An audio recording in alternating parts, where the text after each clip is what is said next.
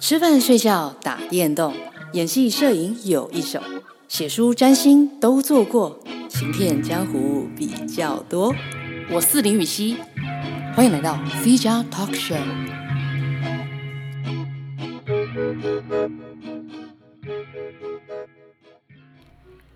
Hello，大家好，欢迎回到 C 加 Talk Show。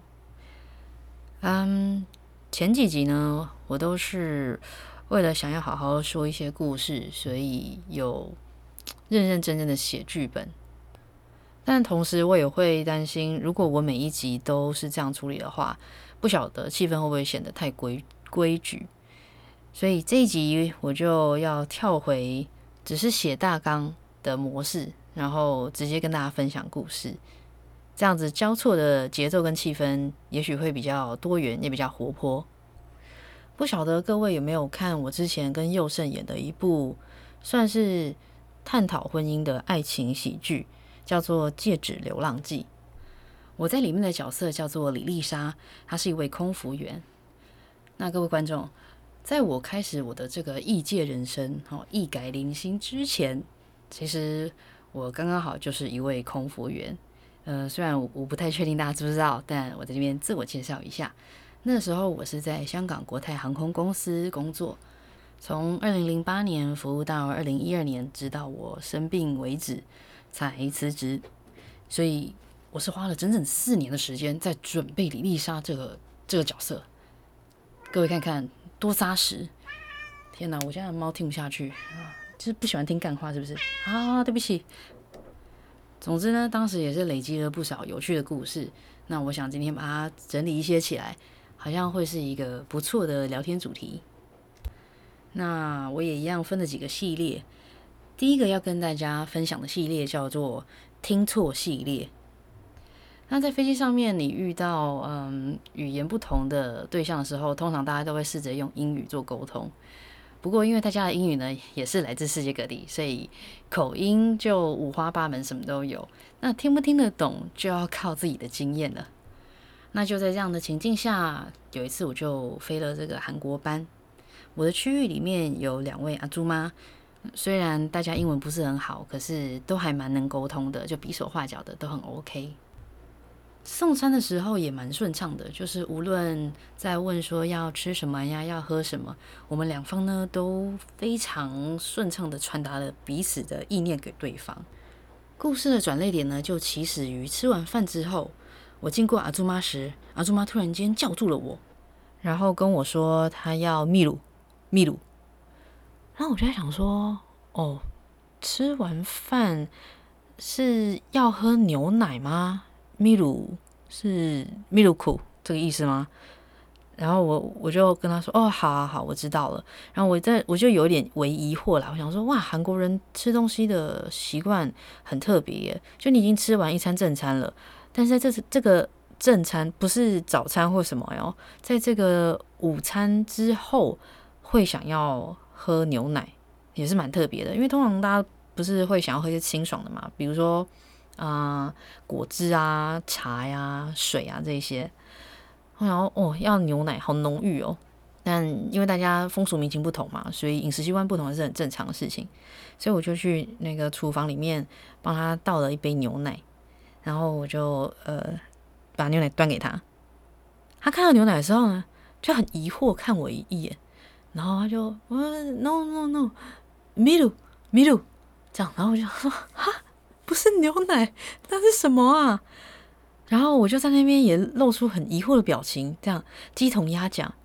结果这时候阿朱妈非常聪明，然后他就比了一个喝下去非常畅快的表情给我看。 我懂了，他要秘鲁，他要喝啤酒，这下就合理了。你吃完一餐之后，会想要喝一个清爽的东西哦。阿朱妈要喝啤酒，OK，没问题，立马去厨房帮他拿。我还有青岛跟麒麟，任你选。然后阿朱妈就开开心心的选了一个她喜欢的，然后就用刚才那个畅饮的表情喝了他的啤酒，让我在旁边看了也觉得非常有成就感。不过刚才那个误会真是误会大了，明明想喝啤酒，结果空服员拿牛奶来给你，是不是很傻眼？啊，一点也不清爽。除了这个可爱的小误会以外呢，我还有另外一个听错系列的故事，就比较离奇一点。故事呢是发生在一个长途班机上。我自己在服务客人的时候，常常会喜欢去揣摩一件事情，就是如果他是亚洲客人的话，那我会试着用我懂的亚洲语言去跟他对话。这样，呃，通常客人会觉得你蛮贴心的啊，也会觉得，诶，这个空服员蛮可爱的。那只要你能够得到客人的心，你的服务就先成功了百分之七十。抱着这个百战百胜的心，在这次的班机上面，我就遇到了一个。基本上他是 prefer 讲英文的亚裔男客人，然后我就想说，嗯，好吧，没办法用装可爱的这个计策，只好正正常常的问他要喝什么，然后他就问我说有什么选项，我就说我们有 orange juice、tomato juice、soft drinks、coffee and tea 这几个选择，然后他听一听之后就说，OK，I want potato juice，然后我就我我就想说 potato juice。你要马铃薯汁？我刚刚没有说我有马铃薯汁啊！你从哪里想到要喝马铃薯汁？而且这世界上有马铃薯汁这种东西吗？我就超困惑。但是聪明的我就觉得我知道了，你一定是嗯、那个脑中小宇宙有点混乱。其实你是想喝 tomato juice 对不对？然后所以我就嗯很贴心的就再跟他 confirm 一遍。我说：“哎，Sir，do you mean you want tomato juice？” 这样，然后。他就把头抬起来，很疑惑的看我，然后就说：“Yes, I want tomato juice。”不是先生，你刚刚真的说你要 potato juice？我只是想要跟你 confirm，你是不是要 tomato juice？你现在为什么用那么奇怪、疑惑的眼神看我？救命！谁来放回放给他看？他刚刚真的讲他要 potato juice。唉，这个世界最遥远的距离不是生与死，而是我站在你面前。而你不知道你说的 potato juice，好孤独哦。嗯，除了这个很孤独的听错系列以外呢，还有另外一个系列叫做空服员的小机智系列。有一次呢，我在飞这个台北香港的短程，台北香港是一趟非常非常短，它几乎很像一趟巴士的那种。嗯，行程就是从飞机起飞到降落，通常是只有一小时又十五分钟。然后在这个一小时又十五分钟之内呢，我们要完成派饮料还有派餐这两个嗯服务流程。所以其实基本上是有时候客人一多的话会很赶很赶。但像这样子的时间，对于一些客人来讲，呃，他们会有一种觉得，诶，好像我才刚上来没有多久，待会马上就要下飞机了，所以他们是处在一个比较 dynamic，就是一个比较动态的一个状态，所以就会走来走去啊，然后想要跟那个前面的那个同事讲话啊，然后会想要跑到后面，就是大家在一个地方站着讲话，因为可能座位分开这样子。那但是呢，也会有的乘客是想要把握这个短短时间补眠，所以呃，当这两群人碰在一起的时候，就有麻烦事了。有一次我在厨房要准备待会送餐的一些事前工作，然后我这一行就有人按那个服务铃，然后我就手刀过去看，哦，像那种很短的那个班机，不管做什么都是手刀的，我就赶紧冲过去问这个先生有什么需要。这样，然后他就说：“诶、我就看他头上戴了一个那个眼罩，很明显就是准备要睡觉。然后呢，他就有一点怒的指他，就另外一边的人站在厕所那边聊天。他就说：‘你可不可以叫那些人回座位？他们是没有买那个坐票，所以才要站在那里，是吗？’嗯、然后就总之他的意思就是说他很累，要睡觉。那些人吵到他了啊。”然后我就觉得好艰难哦，因为其实飞机上算是一个公共区域，而且我们也没有分什么 nap zone，还是分什么这是什么 zone 什么 zone，所以很多时候真的只能互相体谅。可能旅行的时候小法宝就要带齐啊，比如说耳机啊，或者是耳塞、眼罩这些。如果你不想要被周遭环境影响的话，这些都会是非常非常好用的贴身小物。可是偏偏这个先生他就是他不想要靠这些贴身小物，他要叫我去叫他们坐好，不要讲话。那我就觉得太为难了，因为他们都是我的客人，所以你你自然是不太可能为了满足这个客人，然后去得罪另外一边的客人，因为对另外一边客人来讲，啊、我觉得将心比心啦，对他们讲不公平啊。其实。他就是想要站起来伸展手脚，想要聊聊天、联络感情。说真的，我觉得没什么不对。但是想睡觉客人也没什么不对，所以怎么办呢？然后班机的时间又很短，时间一分一秒的在过。你现在不处理，待会就不用处理了，直接客人给你写抱怨信。所以我就嗯咬着牙，硬着头皮，然后就。走走走走走走走走了一个 U turn，然后呢，走走走走走走到那一那一群在聊天的客人身边的时候，我就跟他们说：“嗯，不好意思，先生小姐，你们会饿吗？我们现在正好要提供餐点的服务，你们要不要回到座位上享用餐点呢？” 这群客人听了之后，就欢天喜地的回到自己的座位上。然后我就看了一下那个想要睡觉的客人，他就用一种赞许的这个神情，然后对我点了一个头，然后我也嗯对他微笑一下。恭喜飞天小女警 CC 今天又度过了美好的一天。哦，真的是陷阱很多诶，你在飞机上面做得好，不一定会有人称赞你，但如果你做错了，一定有人抱怨你呀。QQ，所以经历了这四年的煎熬之后，我就常常觉得，啊，不是煎熬啦，经过这四年的锻炼之后，我就常常觉得，如果你心里面觉得，诶，很感谢这个人，或者是你觉得这个人很棒，千万不要藏在心里，一定要说出口，让他知道，好吗？因为这人生实在是太艰难了。好，再分享一个飞机上面的机智小事件好了，最后一个，不然我怕你们会觉得说空服员在飞机上面真的过得很惨。这样其实开心的事情也是有啦，只是通常这种 比较纠结的事情比较好笑。呃，有一次我在也是一个长途班机，然后那一次送的是早餐。然后送餐的顺序是这样：如果嗯、呃、第一餐是从尾巴送到前面去的话，那第二餐通常就会反过来从前面送到尾巴这样。然后不管从哪一边开始送，送到比较后面的时候，常常就会出现一个墨菲定律，就是一定会有一个选择。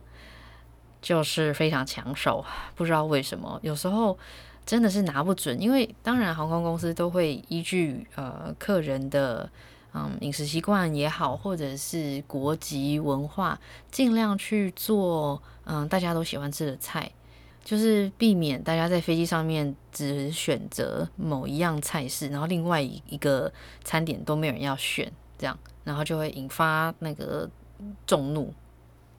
但即便航空公司已经做了这么大的努力了，可是，呃，这就是命运的捉弄吧。呃，客人就还是会一股脑的非常喜欢吃某一种，然后另外一种都没人要吃。所以我服务到嗯某一位客人的时候，好像是一个好像是欧洲来的女孩子。然后啊，为什么要介绍人家的这个背景呢？因为这个跟她的饮食习惯有关系，所以很重要。这个人物设定，我要先让你们知道，她是一个看起来好像嗯吃的还不错的那一种欧洲女生。总之呢，我就有预感，她一定不会喜欢剩下来的那个选择。呃，但无论如何，我还是只得先 offer 一下。就果不其然，他就跟我说不要，他不要吃那个。就是哎，算了，我也能理解，因为那个感觉也不是很好吃。然后我就在我的餐车旁边左思右想，怎么办？怎么办？东看西看，前看后看。我看其他组员的车里面也没有那个受欢迎的选项。然后这个时候，如果你按铃叫姐姐说：“姐姐，救命救命！”那个你还有没有比较受欢迎的选项？姐姐一定白眼，就没有，所以我在餐车旁边像一座小小孤岛一样。嗯，怎么办呢？然后这个欧洲女生看起来又是对吃的蛮挑剔的，所以我就突然间灵机一动，我就看到我的餐车里面，因为是早餐，所以基本上就是一定会有可颂，然后早餐还会配优格，然后也会有牛奶跟果汁，那厨房还有咖啡。嗯，我就突然想到一个很漂亮的词。那个词叫做 Continental Breakfast，这个呃欧陆早餐，就是你去住那种四星级、五星级的饭店的时候，它会有那个 room service。你打开看，那个贵的要死，然后东西又很少的 room service Continental Breakfast 是标配，它一定会有这个选项。有时候我真的饿到不行的时候，我会点那个 Continental Breakfast，然后吃的时候觉得很幸福。虽然它真的就是只有面包、优格跟一些饮料，但它会有一种让你觉得，呃，我现在人在巴黎的感觉。然后我就觉得，哦，赞！我要拿这个 experience 来，呃，服务这个欧洲女生。然后我就跟他说：“啊、小姐，不好意思，虽然你要的那个选项没有了，但是我想我可以帮你想个办法，配一个欧陆早餐，里面有可颂两条。嗯，其实原本只只能给一条，但是我就给他两条。嗯，然后还有优格，还有果汁、牛奶以及热咖啡，这样怎么样呢？”那个欧洲女生看着我，原本从面无表情变成面带微笑。从他那个眼神里面，你可以感觉到，他觉得你非常的有 sense，而且很懂。小 CC 又度过了美好的一天。这个时候呢，就在心里面不得不感谢了那个有一点乱花钱买 room service 的小 CC，因为其实我大可走到隔壁的便利商店买便宜的东西，吃饱就睡了，但我偏偏就要花钱体验感受一下那个奢华的小小的感受。嗯，还好我有呢，要不然我怎么会在这个时候可以灵机一动，想到用这种东西说服我的客人啊？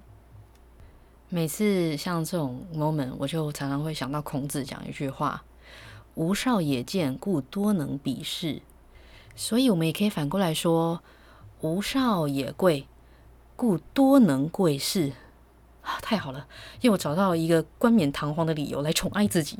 OK，girls，我们宠爱自己是没有问题的哦。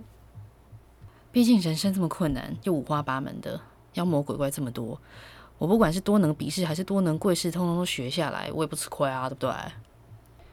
刚刚那个发挥机智的系列，差不多就是这样。那除此之外，下一个系列呢是飞机上的贵人的系列。我决定要讲一些比较 positive 的，不然我真的怕你们误会飞机上很可怕。其实不是啊，有还是有很多很多好人。有一天呢，我记得我是要飞北美吧，是美国还是加拿大，我有点忘记了。总之也是一个长途的班机。然后呃，聚餐的时候都一切正常，然后我也没有特别觉得我的这个区里面有什么嗯特别需要注意的乘客，或者是令我呃比较有印象的乘客都没有。然后到了中间熄灯的时候，有一半的组员去睡觉，这样，然后一半的组员留守。那我是留守厨房的那一半，就有人按铃，这样，然后我就走过去，然后是一位坐在中间的乘客说他想要喝茶，这样，然后我就说哦，没问题，这样，嗯，我就问他说想要喝什么茶呢？我们有 Chinese tea、English tea、Japanese tea 这样子。嗯、就是有中式、英式跟日式。哦，对不起，我我每次在讲空服员的事情都很很自然的会讲英文，因为在飞机上面服务这么多客人嘛，你自然就是讲英文这样。嗯，希望你们不会觉得我僵僵体。然后正当我要离开的时候，嗯，坐在靠窗的那位乘客就也举就是举起他的手说，呃，如果方便的话，他可不可以顺便也要一杯茶喝呢？然后我就觉得，哎，呃，突然间引起我的注意，因为他的态度非常非常的，嗯、那怎么讲？那不只是谦虚而已，就是好像他很怕打扰你这样子。所以我就觉得，哎，因为面对这种比较害羞的客人，我就会给予比较多的关注，因为通常这样子类型的客人都会羞于启齿，表达自己真正的需求。那我认为，啊，反正我是身为服务的这一方啊，所以挖掘，嗯、客人真正的嗯需求，这是我的职责，以及这是我的成就所在啦。就是如果我可以在你开口之前猜中你的心，那我会觉得，嗯，我今天真的是做得不错，赞赞五颗星。总之呢，在这位客人非常害羞的跟我要热茶之后，我才定睛一看，然后在这个黑黑的机舱里面，我突然间觉得，咦，他有一双闪闪发光的蓝眼睛。她是一位穿着袈裟的白人女性，看上去有一点年纪，然后。我才从他的整个状态判断出来啊，他是一位西方比丘尼。在我四年多的服务生涯里面，这是我第一次遇见这样的对象。嗯、其实想想确实也是，因为要在呃西方文化里面，嗯，信仰东方的宗教，然后又在宗教里面，他必须要。这么认真的用她的一生去奉献于这个宗教，然后并且她是女性，因为其实无论是在东方的宗教里面还是西方宗教里面，能够修行到有一定的 title、有一定的程度，大部分都是男性，女性在这之中真是少之又少。当然，在世界各地，不管是哪边的宗教，呃，也都有进行各式各样的改革，现状呢也进步很多，只是。这个我只能说进步空间还很大，男女的这个比例是非常悬殊的，所以看到西方比丘尼，我就觉得非常的兴奋啊，很觉得被鼓舞哎。然而，身为一个专业的空服员，我想我应该是有做好我的表情管理，以及隐藏我的真正情绪，然后我就。问他说：“哎，那您想要喝什么茶呢？”所以，然后我我就基于我的专业，也啪的讲了超多选项。然后结果你们知道他给我什么答案吗？你们猜他要中式、西式还是日式？答案是以上皆可。他跟我说，只要是任何我方便处理的茶，他都可以。哦，我怎么没有想到是这个答案？这个答案就超佛系的啊。就我刚刚还稀里糊涂问他那么多，唉，想一想就有点糗。不过，作为一个空服员，我们的专业以及职责就是要告诉这位客人，您能够拥有什么样的选择以及服务，这是我们的专业啊。所以，请你接受，这是我的贴心。总之呢，我就。呃，很像小粉丝的那种心情，心里蛮澎湃的，然后就跑回厨房。那厨房也没有别的同事，因为只有我一个人留守那个厨房，所以我就自己在内心小雀跃的，好好的帮他准备了一个，嗯，我觉得他应该会喜欢的茶。后我后来我是准备中式啊，毕竟穿袈裟修佛的人，应该是在饮食方面是比较中式的吧？啊，可是他又是英国人，怎么办？我好错乱哦。Anyway。都过了，而且其实我看他这个慈眉善目的样子，一定是不管我我 offer 他什么茶，他都会欣然接受。我想刚刚那些就是小粉丝的那个自己内心在纠结跟澎湃而已。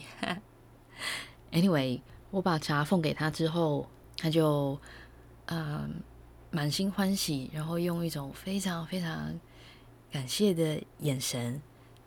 看着我，然后跟我说谢谢啊！他真的是让我那一趟飞行十几个小时疲劳都一扫而空。我觉得可以服务到这样子的对象是我的荣幸，你们知道吗？那其实，在飞行当中，我是不知道他的名字，也不知道他是谁，我只知道他是一个很特别的西方比丘尼，然后非常的慈祥和蔼这样子。嗯，是我回到香港之后，跟其他空服员分享这一件奇遇记。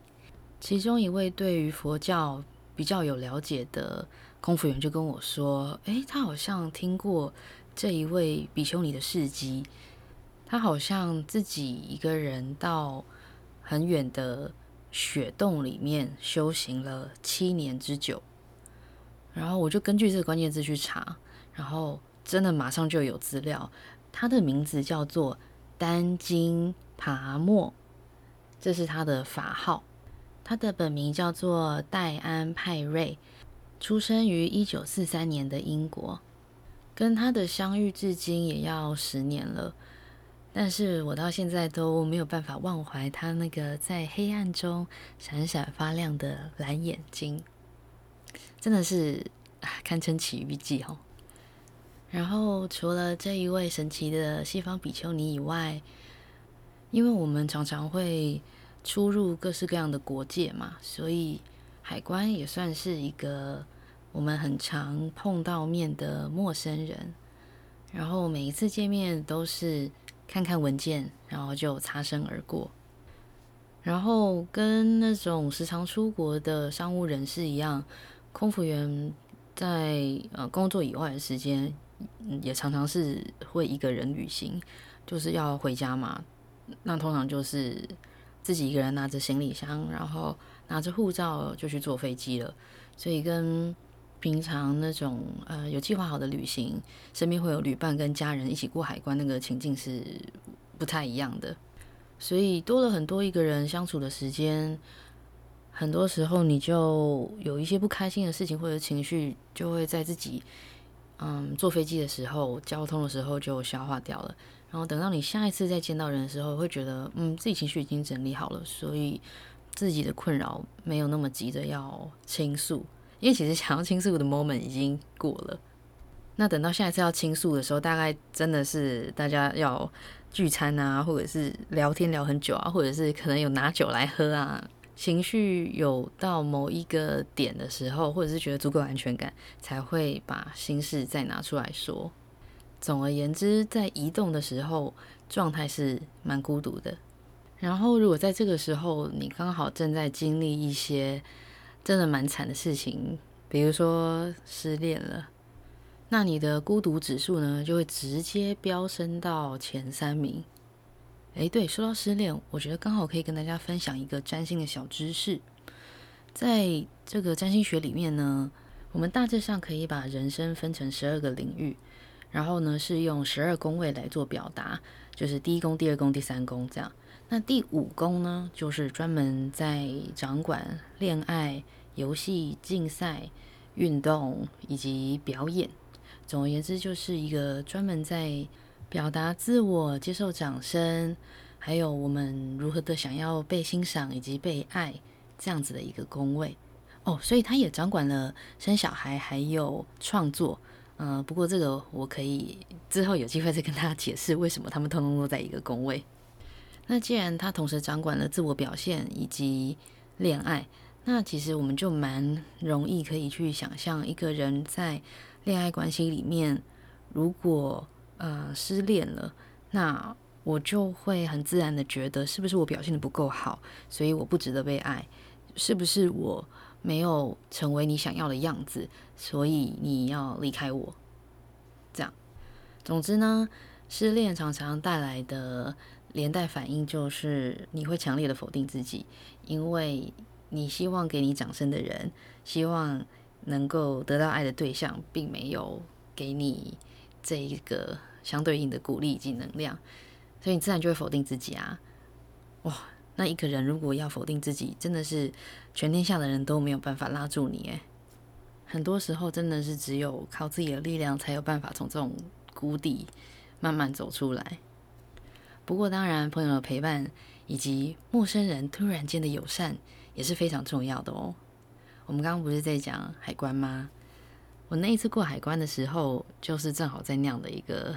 很惨的情境内，嗯，然后那一天我也是照样一个人拖着行李过海关，然后海关呢就看了一看我的那个护照，那你从他的表情看得出来哦，他理解你是一个空服员，因为里面有很多嗯国家的那个出入境的证明，然后他也有看到你的工作证，总之呢，他大致上了解了一下你的背景状态之后。他就看了一下我，然后很简单的跟我说一句话，他说：“生日快乐，欢迎回来。”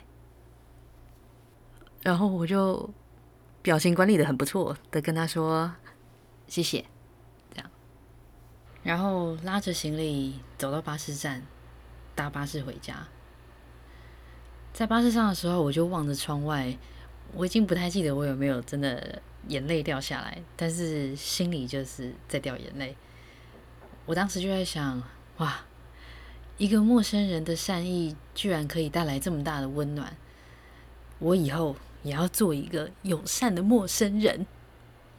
虽然我常常都在下定决心这种事情，不过这一次这个海关的温暖真的让我觉得印象十分深刻，所以小 CC 又再度下定决心了，我也要做一个温暖的陌生人。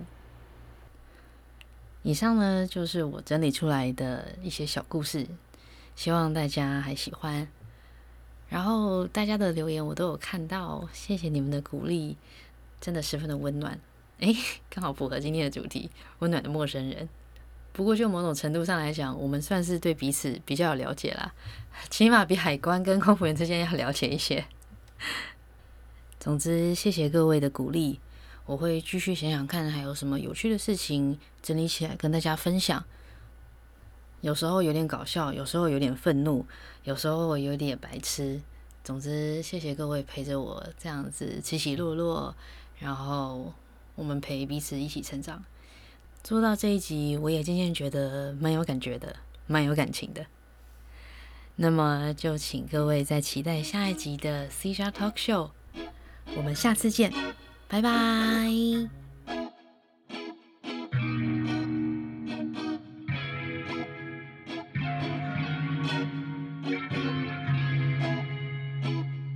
Música